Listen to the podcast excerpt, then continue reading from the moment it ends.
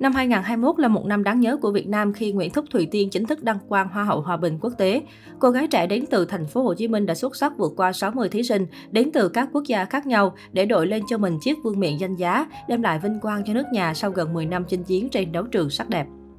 Trước khi trở thành Miss Grand 2021, Thùy Tiên đã nhiều lần ghi dấu ấn lớn nhỏ trong các cuộc thi ở trong và ngoài nước như Á Khôi 1, Hoa Khôi Nam Bộ 2017, Top 5 Hoa hậu Việt Nam 2018, đại diện Việt Nam tham gia Miss International 2018. Cô từng là sinh viên khoa Pháp văn khóa 2016 trường Đại học Khoa học Xã hội và Nhân văn Thành phố Hồ Chí Minh và theo học chương trình quản lý khách sạn và nhà hàng quốc tế Đại học Hoa Sen. Mới đây, người đẹp sinh năm 1998 đã bắt đầu sự nghiệp làm vlogger bằng video đầu tiên trên kênh YouTube của mình với chủ đề lần đầu tiên ăn bánh xèo với rau sống. Đương kim Hoa hậu Hòa bình quốc tế khiến rất nhiều người bất ngờ vì sự cán ăn của mình. Theo đó, Thùy Tiên cho biết Tiên là một người rất kén ăn, Tiên không thể ăn rất nhiều loại trái cây, gần như là tất cả các loại rau, không ăn mỡ, không ăn gân, không ăn da, không ăn đồ sống.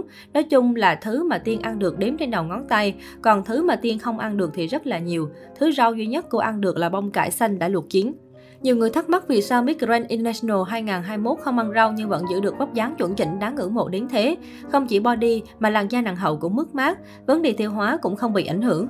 Trước khi đăng quang, Thủy Tiên từng dành hàng tiếng tại phòng gym để độ dáng. Sau khi đăng quang, lịch trình quá bận rộn cũng khiến cô khó tăng cân. Bên cạnh đó, việc ít ăn tinh bột đã trở thành thói quen nên dù không kiêng khem gì, cô nàng vẫn có vóc dáng không chút mỡ thừa. Trước nguy cơ thiếu vitamin vì không ăn rau, Thùy Tiên cho biết có bổ sung thêm các loại thực phẩm chức năng. Tuy nhiên, việc bỏ qua rau là một thói quen không hề tốt có thể gây ra những tác hại xấu đối với sức khỏe. Ngay cả Thùy Tiên cũng đang cố gắng tập ăn rau. Trong thời gian tham gia những hoạt động đầu tiên của Hoa hậu quốc tế 2018 tại Nhật Bản, Thùy Tiên từng tiết lộ đời tư trong clip giới thiệu về bản thân mình. Bố mẹ tôi ly dị từ năm tôi 4 tuổi, tôi sống với dì ruột đến năm 18 tuổi, sau đó tôi quyết định ra riêng sống tự lập, cô tâm sự. Dù lớn lên trong gian khó, không có được một mái nhà đoàn viên như nhiều bạn bè cùng trang lứa, nhưng Thùy Tiên không hề trách móc cha mẹ, thậm chí cô đã biến nó thành động lực để bản thân trở nên mạnh mẽ, bản lĩnh và độc lập.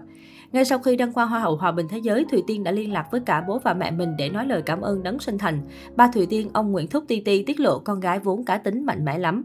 Hai cha con hay đi làm từ thiện lắm, Tiên cứ ôm mấy trăm phần quà chạy theo người ta tặng, xong hai ba con đi về. Nó mê đá banh lắm, chú cũng mê đá banh. Có hôm 3-4 giờ sáng, hai cha con lấy chiếc xe quay chở nhau ra ngoài coi trận Barcelona với Real Madrid.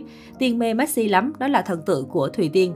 Bà Phạm Thị Gấm, mẹ của Thùy Tiên rơi nước mắt khi nhớ về những ngày tháng trước đây. Cuối tuần tôi lại chở Thùy Tiên đi ăn, món con thích khi đó là trà sữa gà chiên.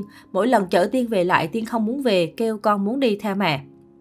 Tiên khóc, lúc đó tôi cũng khóc theo an ủi con, con về với ba nhé, mai mốt mẹ có nhà, mẹ đón con về ở với mẹ. Tiên nói con không cần nhà, con muốn đi theo mẹ. Tôi bảo đi với mẹ khổ lắm, mẹ ăn cơm với rau. Tiên lại nói con muốn ăn cơm rau với mẹ. Nói thì nói vậy thôi chứ tôi biết Tiên không thích ăn rau. Dì của Thùy Tiên cũng tiết lộ ngày bé Thùy Tiên không thích ăn rau, y chang như ba nó vậy đó, cộng hành cũng không ăn, bà Huỳnh Anh kể. Bà Trần Thị Ngọc Thu, bà nội của Thùy Tiên tiết lộ cháu gái ngày bé vốn ít nói lắm nha nhưng được cái dễ gần. Từ bé Thùy Tiên đã thích đàn, hay hát, chịu khó học tiếng Anh.